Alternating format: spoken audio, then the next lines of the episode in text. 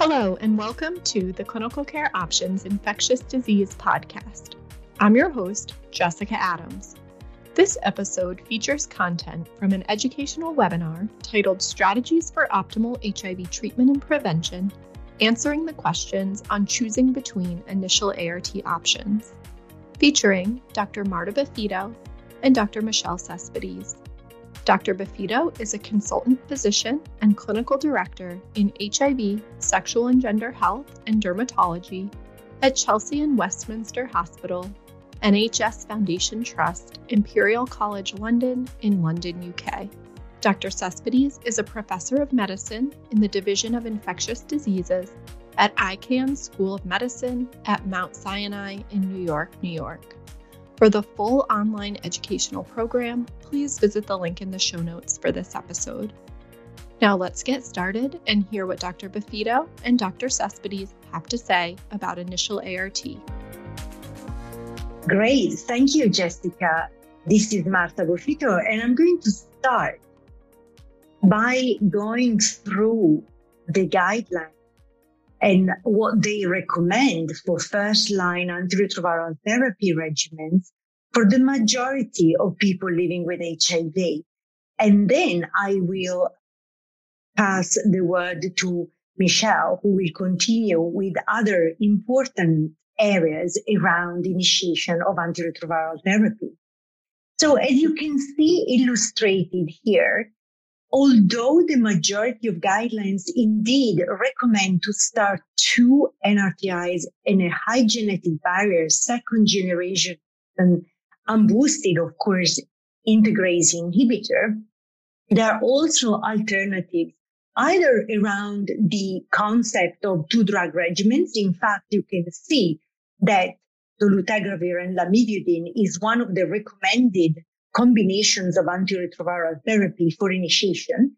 But also interestingly, the European guidelines also report older integrase inhibitor like raltegravir and the NNRTI doravirine, the last approved NNRTI doravirine together with again two NRTI specifically either 3TC or FTC and either TDF or, or TAF. So this is really what is happening today uh, around the world mainly.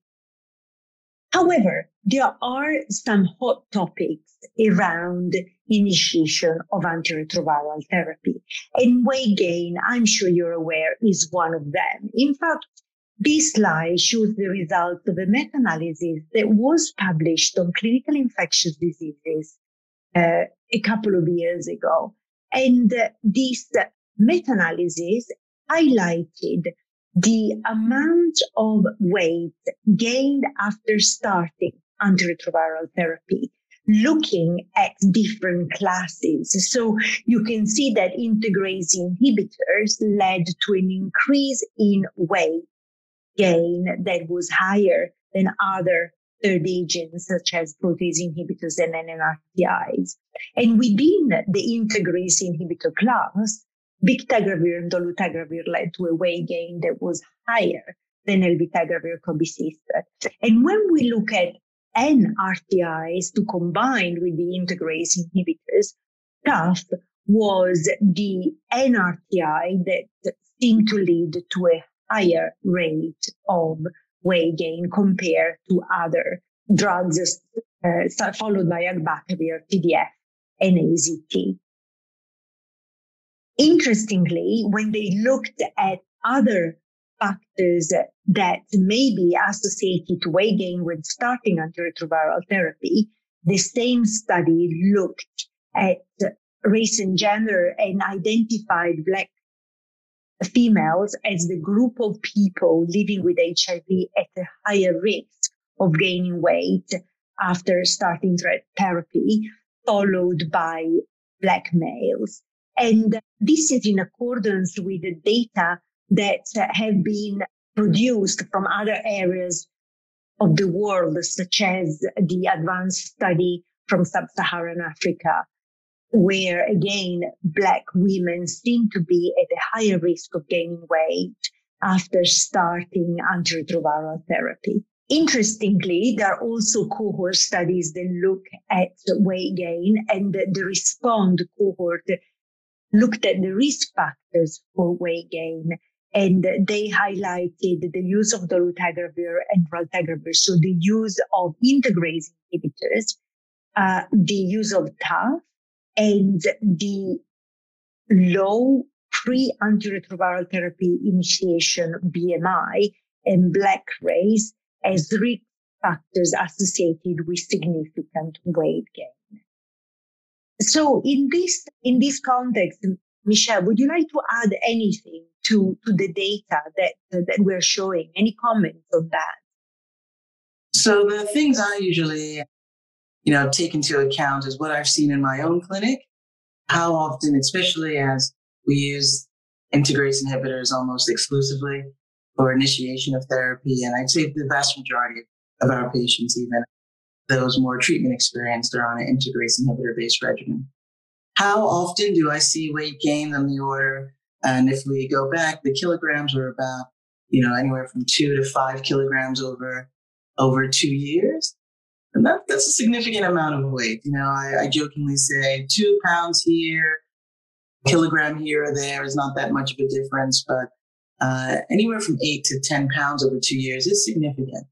And of the hundreds of people that we've started on these regimens, I don't see that often. So then I take into account, you know, who are these trials done in, right? And I think the respond data that actually looked at the, the compounding factor of the pre-treatment BMI, whether or not, whether someone was underweight or what we would consider underweight, a BMI under 18, they were more than twice as likely to have this weight gain. So is this really someone who's, you know, well nourished, gaining 10 pounds in two years versus someone who may have already been ill or feeling the effects of their HIV and this weight gain was more of a return to health or a return to their, their baseline. I think the other things that we have to take into it is, you know, age of the participant, hormonal differences between men and women, what's culturally accepted. I remember years ago, noticing that some of my patients were asking for supplements or how they can keep their weight up. I'm like, but you know, technically you're already overweight or your weight is fine, but culturally was more desirable. So wasn't necessarily thought of as an adverse event or something of the sort. So I take into account who the patient is, what their starting point was, and how often I, I see it.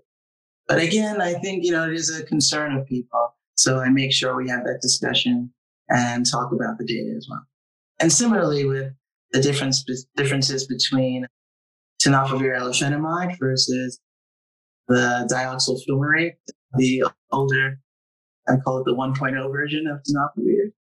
There does seem to be a correlation in more than one study with uh, more weight gain with the tenofovir alafenamide preparation.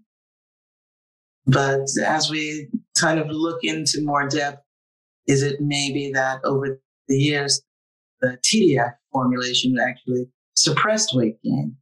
So it's not that it necessarily TAF was so much worse, but that TDF actually might have some weight suppressive effects. There's some data in some switch studies, people who initially started on TDF and then switched to TAF, that that might be the case. But I think more data is needed and more time and observing people over time but especially as TDF falls out of favor here more in the States because of some patent issues and safety profile and data. But around the world, we actually might see that in use. Yes, indeed. Uh, that, that is very true. But very interesting. You did say about having the conversation and following and monitoring people. And this is really important, I think, because when we talk about weight gain, we're not just thinking about those extra kilos. But obviously we need to also look at the potential development for cardiovascular disease and metabolic syndrome. And Absolutely. data are, yeah, and data today are available showing that cardiovascular event risk is higher. We know that cardiovascular disease is higher in people living with HIV compared to people sure. without HIV. Interestingly, however, there's extra factors that have been shown that seem to be associated with an increased cardiovascular event risk. So from the respond cohort, integrase inhibitors have been shown to be associated with an increased rate of cardiovascular events for the first 24 months of INSTI exposure compared to no INSTI exposure. So this is a prospective cohort, but very, very important data that made us talk a lot about it. That was, these data were published on Lancet HIV last year. A lot of conversation around this. Now, recently, however, at CROI, a data from the Swiss HIV cohort study were presented and they looked at the impact of integrase inhibitors on cardiovascular events in this, uh, again, in Switzerland. Uh, so basically what they looked at people who started on integrase inhibitors or started on other antiretrovirals and calculated the, the cardiovascular event risk. And uh, the baseline characteristics were not remarkably different. However, uh, in the group that started integrase inhibitors, there was a higher percentage of people on abacavir. This was probably driven by the single tablet combination, including abacavir, lamivudine, and dolutegravir when it was introduced into clinical practice, and also a remarkably higher percentage of people on TAF. And this is again probably due to the availability of the BIC FTC TAF single tablet combination. So I think this is worth noticing. None of the other baseline characteristics were remarkably different. And interestingly, uh, they showed that there was no difference observed in adjusted cardiovascular events incidence between integrase inhibitor based ART compared to other antiretrovirals. And again, when this, when the analysis was adjusted for the baseline characteristics, which is very interesting, quite new. Again, if you think about the data published a year before that from the respond cohort. I don't know whether you want to add any any comments on this, Michelle, because I think it really shows that we need more data, right? Because we need an absolutely, answer. absolutely. So the respond data is a much larger cohort, but I think it is important that we adjust and take into account, you know, modifiable factors and some non-modifiable, right? So the this study actually took into account, you know, race, gender, and some other factors. But I think it's important if you kind of uh, are myopic about it, you can pick one drug or one class of drug that definitely seems to have a much larger incidence over time. But I like that this study has a longer observation time, so all the way out for eight Very years, looking at some of this data, right? So even though it's a smaller cohort, the eight year um, it's very important for cardiovascular events, indeed. Correct. Absolutely. Correct. Absolutely. Correct.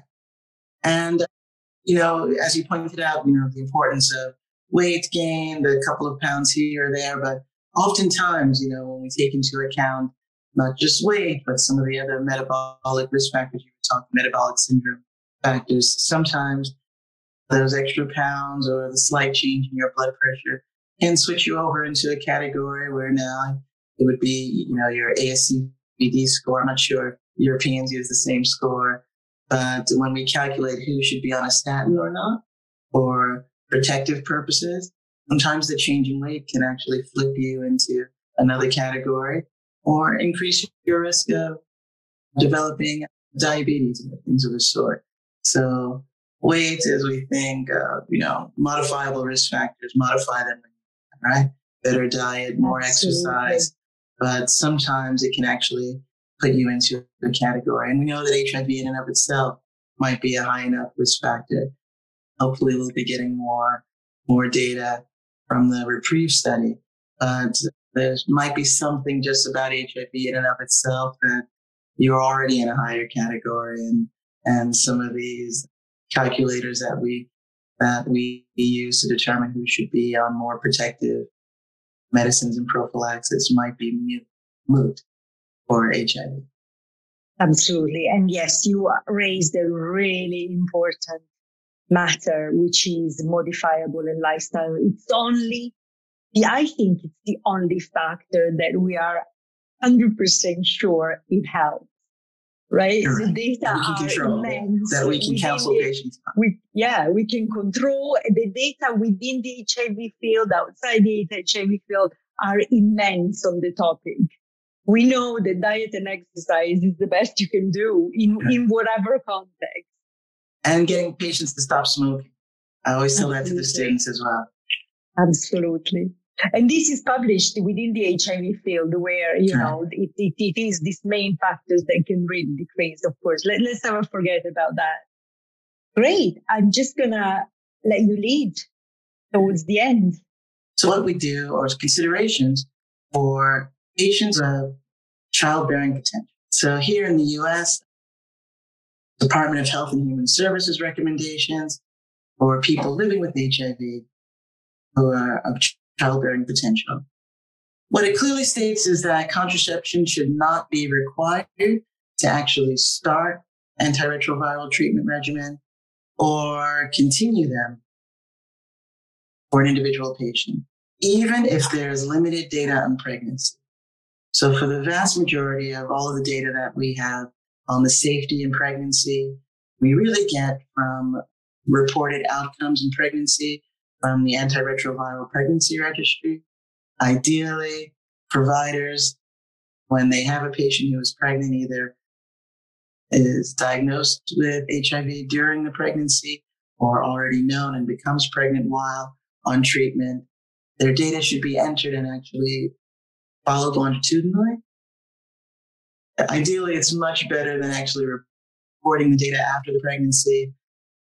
What we are concerned of what we've seen in the past is that if there is a, an adverse outcome, either with the mom or the child, then that data is, you know, preferentially reported after the birth. And so that you actually might have a bit of a bias of, of reporting. We think that may have happened years ago with the efavirenz. But ideally, all pregnant women or all women who are exposed to antiretrovirals should be included in the registry. The next point is actually states that healthcare providers should engage in what's called shared decision making, really providing our patients with information, counseling, talking about the risk and benefits, and having them be an active participant in the decision on which regimen to start or to continue. Lastly, whenever possible, really, we ideally what we our main goal is actually to prevent mother to child transmission.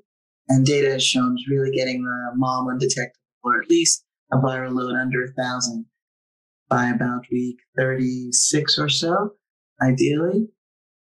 So, you know, time is virus. You really just want to have and make sure you have enough time to get the um, patient undetectable before delivery.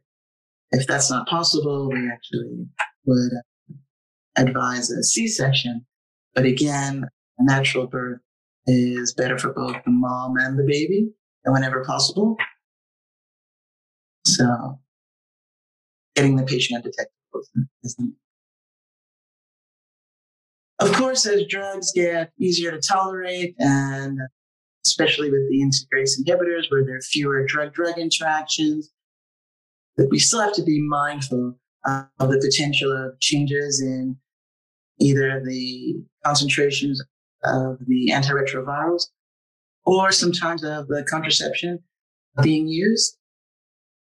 This is a chart of the most common or probably the most significant drug drug interactions between first line antiretroviral regimens and contraception. The good news is that even though there are occasionally interactions that affect the PK or the, the blood concentrations of the uh, contraception or the antiretroviral regimen, these changes, even though 27% sounds high, these changes are actually not considered significant enough to actually modify or change the dosing or dosing interval for the uh, antiretroviral. So even with the potential of changes in uh, concentrations in the in the blood, no dose adjustment is needed for the antiretrovirals that are listed in the as first line in pregnancy and for initiation of therapy and commonly used contraceptive. So I'm not sure, Marta, what are the most common modalities of contraception where you provide care? Yeah, so I mean, there, there, the the implant is very popular. Progesterone long acting is popular, but also oral contraceptives, coils, a bit all of them. It's it's great to have a choice because you know we're all different and we all have different lifestyles. So yeah, I mean, you know, it's fantastic to see this data and these recommendations where we don't have to worry about drug drug interactions anymore.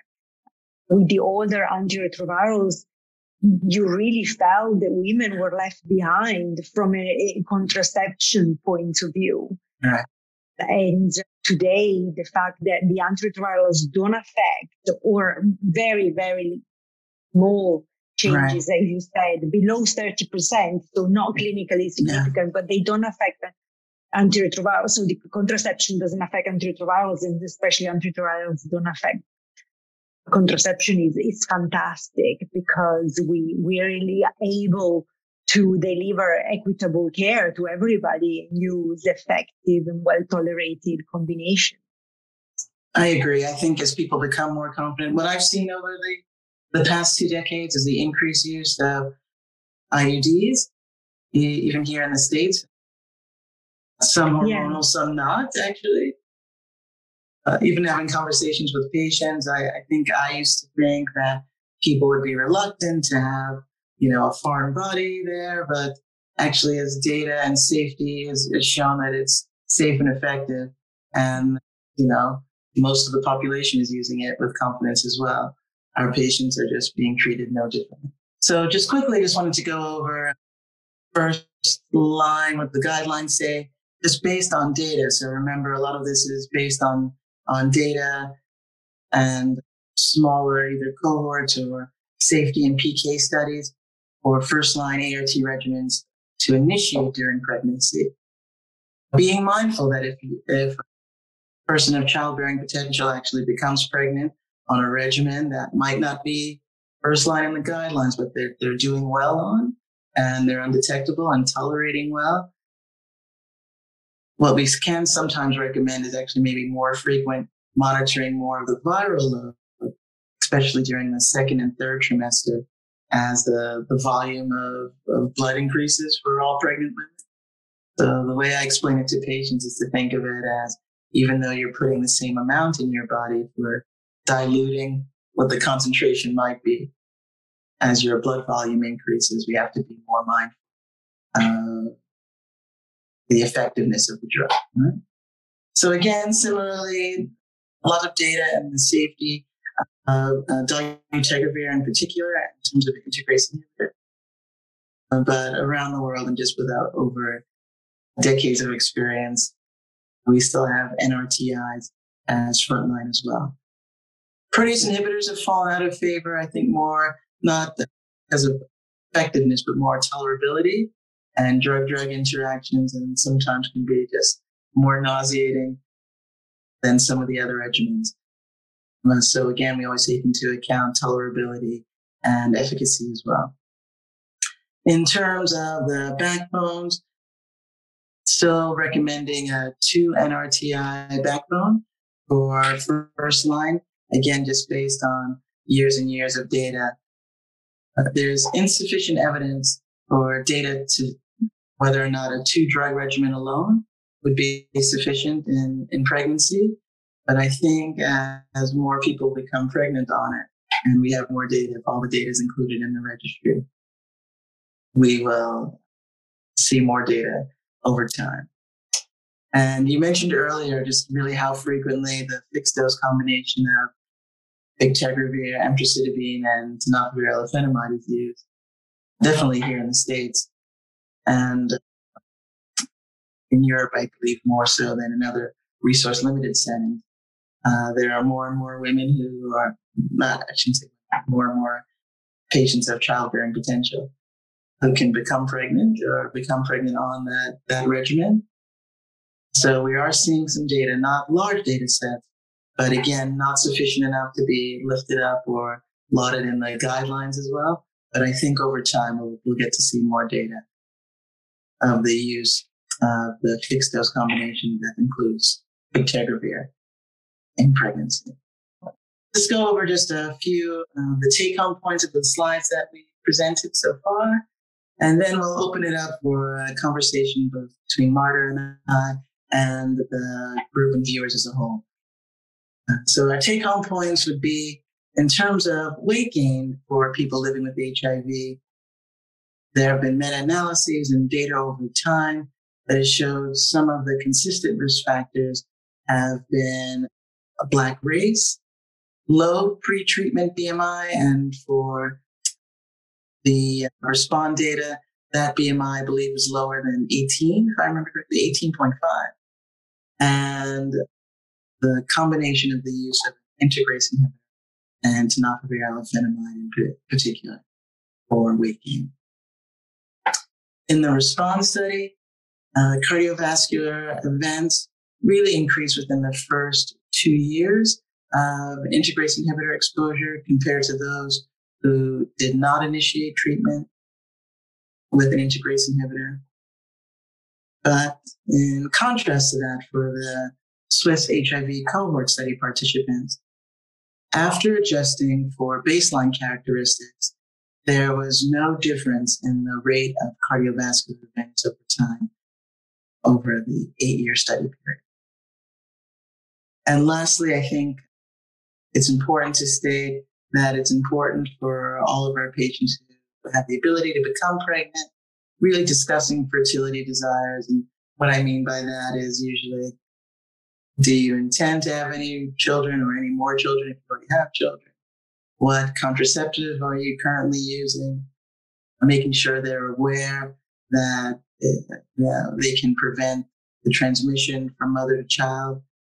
I've had patients who actually didn't realize that once they became or were diagnosed with HIV, that they actually could have a child who was not HIV infected. So making sure you have a shared decision making and a discussion about fertility desires and contraception. And I've fallen victim to this too. I'm much better at it now. But making sure we actually do a pregnancy test before we initiate therapy and actually when we switch therapy too. Sometimes it can be several weeks before someone is actually aware that they are pregnant. And it's always best to be mindful of that. I think we do all the other checklists with labs and, and, you know, viral load and, and resistance testing. And sometimes don't even simply have some of our patients urinate into a cup really quickly to make sure that we're doing everything as safe as possible. But being mindful of the conversation is actually helpful. Marta, do you take care of uh, patients who become pregnant or yes, continue to yes, indeed. Uh, children over time? Yeah, indeed. We do have a, not not very many, not high number, but we definitely see women living with HIV who are conceiving on antiretrovirals or are diagnosed during pregnancy and needs to start antiretrovirals. If you don't mind, I'm, I'm going to ask you a question sure. about it because I, so recent data show that switches of antiretrovirals in pregnancy don't seem to affect efficacy and viral load outcomes. However, other data show that the mental health and the confidence in antiretroviral therapy of the woman can be affected. So changing antiretrovirals during pregnancy can cause distress. What is your experience with the newer combinations? Do you still think that we need to try to be as consistent as possible and worry about it or just go with the flow, the guidelines and not worry too much? I think the most important thing, again, is maintaining viral suppression. So keeping my patient undetectable, both for her health and safety and that of the baby. I think what I tend to do actually, if someone is tolerating a regimen well, and even if it isn't, you know, the highest or has the best data on the guidelines, what I've done is actually have a having the conversation with the patient. This is the data that we know. This is some of my experience and making sure that she knows that she's an active member in the decision making. But I will tend to actually keep them on a regimen if I think it's not contraindicated or unless she hasn't been having trouble or we don't see any viral blips. And we'll tend to actually viral load test them a little bit more frequently in the third trimester. I really just want to make sure, and it's, you know, reassuring her as well, that we can maintain viral suppression. So I think, you know, there, there's data and there's, you know, what's the true principle? You know, what we're trying to do. My, our job is to keep them undetectable and prevent the baby from becoming positive. And we get that with viral suppression. So if someone is suppressed and on a regimen that isn't completely contraindicated, in pregnancy. And those are few and far between at this point now, just on based on some of the more modern regimens that we use. I will tend to keep someone on a regimen, namely because the fixed dose combination of BIC, bictegravir, emtricitabine, FTC. I'm making sure I'm not uh, using any commercial names. It's so common having that discussion and keeping them on it if they're in agreement with it, or switching them to something that's comparable and tolerable that will maintain that viral suppression. Now, if I have someone who is initiating therapy, you know, recently diagnosed, but plans to become pregnant within a year, year and a half or so, I maybe would not put them on that regimen to start.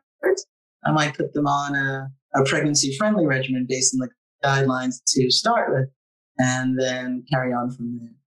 Then I'm less likely to switch if things are going well. So if someone is on dolutegravir and lamivudine and refuses to switch, what would you do? Sorry to put you on the spot. I'll, I'll tell you what. No, no, no. It hasn't, hasn't for, it hasn't, come up for me as yet. But again, I think the data is limited, you know, but I think I would be confident enough again to continue the frequent viral load monitoring and especially after I've had the conversation and they say that they do not want to switch. I think in all honesty, I might, I personally might be more comfortable on a three drug regimen.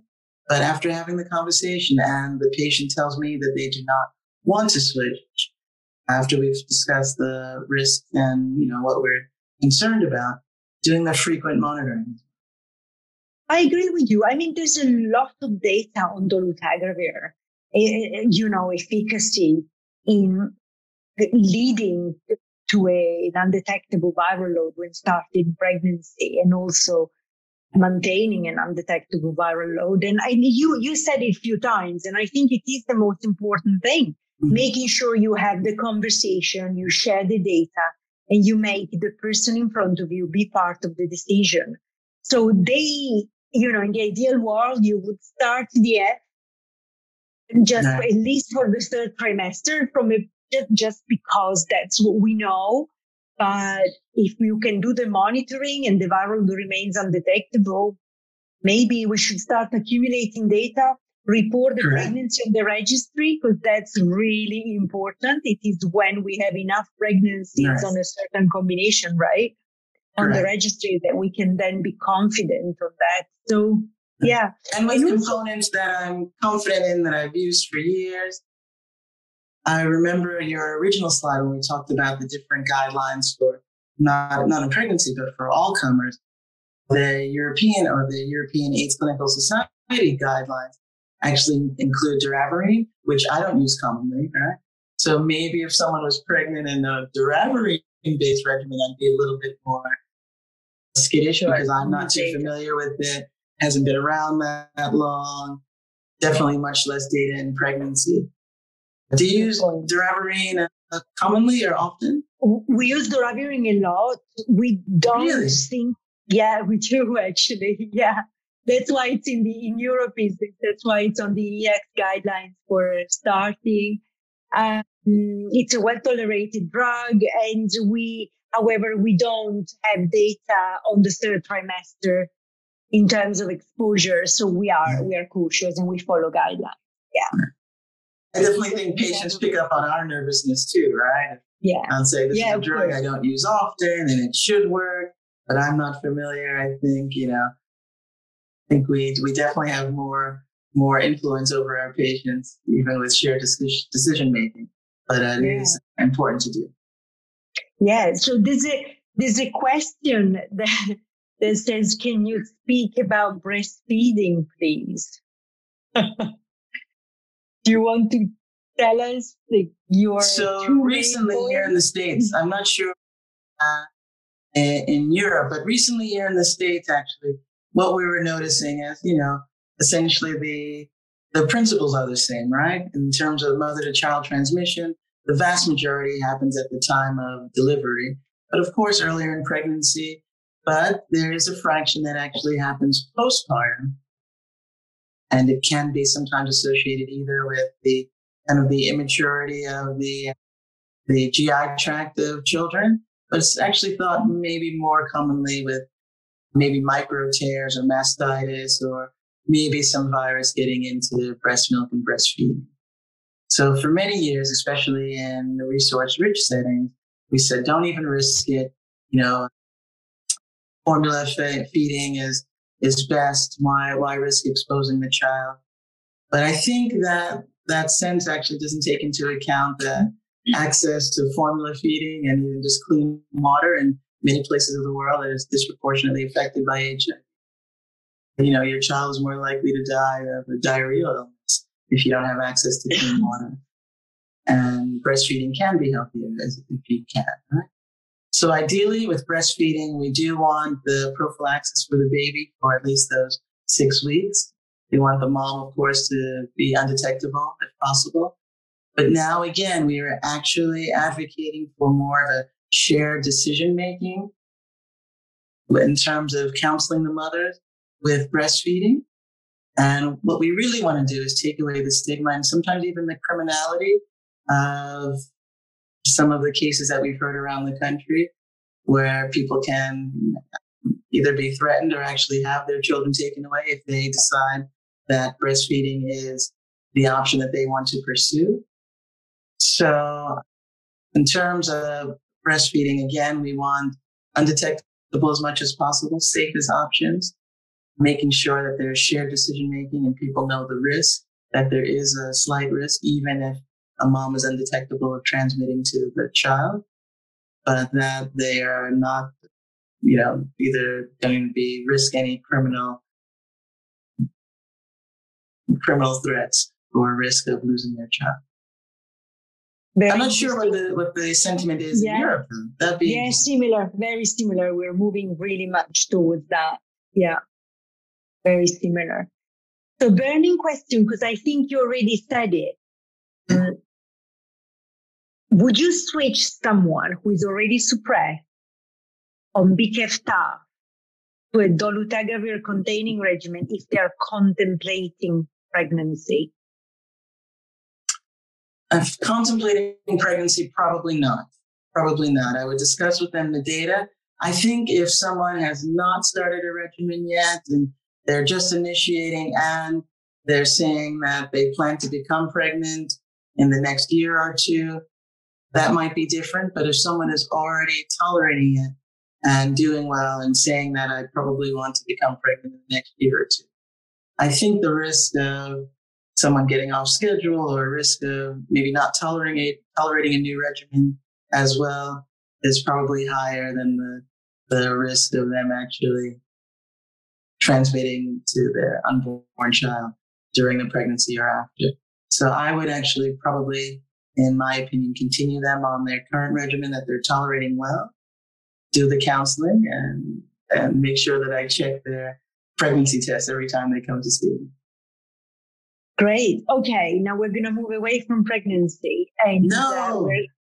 Uh, we get back. Okay. We get back there. This is very interesting. I'm going to share my experience if it's okay. And then please do add what you think. So if someone is failing oral PrEP with TDF FTC, I would imagine, and this is what we have approved here in the UK, for example, and in the majority of European countries, and and TAF is, is actually TAF FTC around the corner in the context of, of PrEP. But if someone is failing oral PrEP, would you do a rapid start with a boosted darunavir or dolutegravir or wait for genotype? So our experience is that the likelihood for them to actually have an undetectable viral load and a very slow seroconversion is quite high. So usually we add dolutegravir. You know, keep in mind again, we have TDF FTC, so we would just add dolutegravir, do all the determinations that we need to do, make sure, you know, that the diagnosis is confirmed and uh, sometimes even send off a proviral DNA because that is the only test that we can request because we don't have enough viral replication to actually run a resistant test on, on the RNA.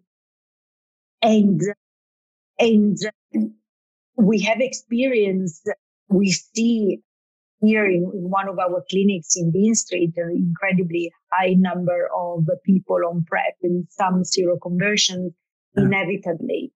Uh, so that's what we do. We don't tend to use the boosted PI as much anymore. We do use the high genetic barriers, second generation integrase inhibitor. And uh, it's a, you know, the, the LEVI or syndrome has been described for cabotegravir, but that is very similar to what we are seeing in the context of seroconversions on, on PrEP. I don't know whether you have any, anything else that you want to add from, from your experience. I agree. I think of the integrase inhibitor, the addition of the integrase inhibitor as the gold standard.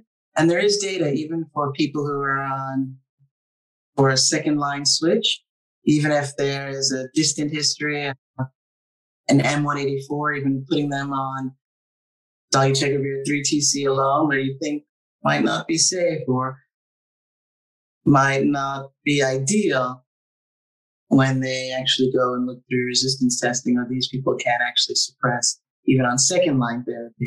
So it makes sense that if it's first line, and you know, I'm not sure if I truly believe that it's true resistance to those TDF, FTC, or the breakthroughs from PrEP, or when someone does zero seroconvert. But I think an integrase based regimen uh, would often be fine. And now we get information in you know two weeks, three weeks. We wouldn't be doing harm or or really fostering the creation of a highly resistant virus by the time we get more additional information. So I agree with your with your approaches. Yeah, great. We also have a, a question on, on weight gain. So basically they're asking us in people on integrase inhibitor whether there is a different proportion of weight gain in people on TAF versus TDF which I think it's quite clear from the ADVANCE study that mm-hmm. people mm-hmm. with the integrase inhibitor and TAF gain more weight, especially women, than with TDF. And then if we look at, and this is in people who started treatment, and then if we look at later on when we switch, they switched to TDF, mm-hmm. when everybody switched to TDF, the people on TAF had a, a decrease in weight, which is exactly what you said earlier, TDF seems to have a weight limiting effect. I think the role of the booster in weight gain. There is a role of the booster in weight gain that may confuse the picture a little bit.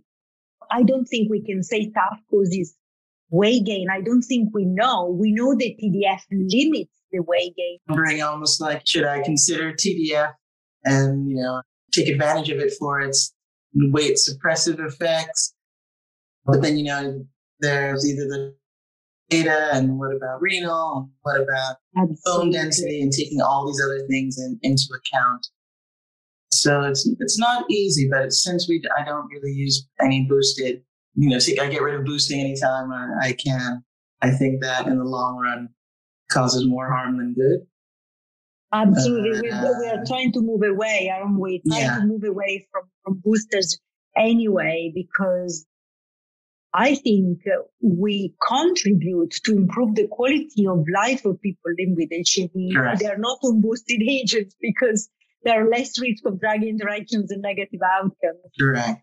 Um, and sometimes yes. I think people forget that, you know, there might not be on a drug that, that, you know, they'd have a drug interaction now, but maybe five years from now, you know, statins are safer now, but maybe everyone will be on a statin. You know, I, I briefly mentioned uh, the, uh, the REPRIEVE study or, you Very know, biologics and, and things of the sort. I think we have to keep in mind that even if they're not on this medicine now or don't have this diagnosis now, as biologics become more commonly used for, you know, cancer and other autoimmune diseases, we have to think about the future or, you know, anticipating that our patients will live 10, 20 more years. And oftentimes, I think that uh, especially specialists can get into silos. I only think about my medication or the medication I put them on and not really the, the whole compendium. Absolutely. Thank you very much to Dr. Boffito and Dr. Cespedes, and thank you to our listeners for joining in. Please be sure to check back regularly for more episodes on important infectious disease topics. Thank you and have a great day.